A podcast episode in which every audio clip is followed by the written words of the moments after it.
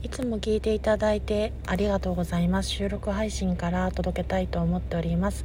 もう本日は12月31日ですが三毛猫の一大ニュースというところで今年の一大ニュースという形でお話ししたいと思います。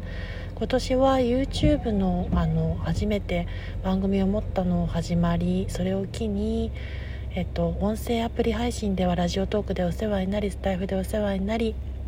そして筆記というか文章の活動ではノートアプリでお世話になりありがとうございます。YouTube のラブダズノートドミネートの方はログインができない状況ではありますが39名の方に閲覧いただいて1万再生以上を超えることができてなんとか形になったというかあの自分らしい形にできて嬉しく思っております。それでは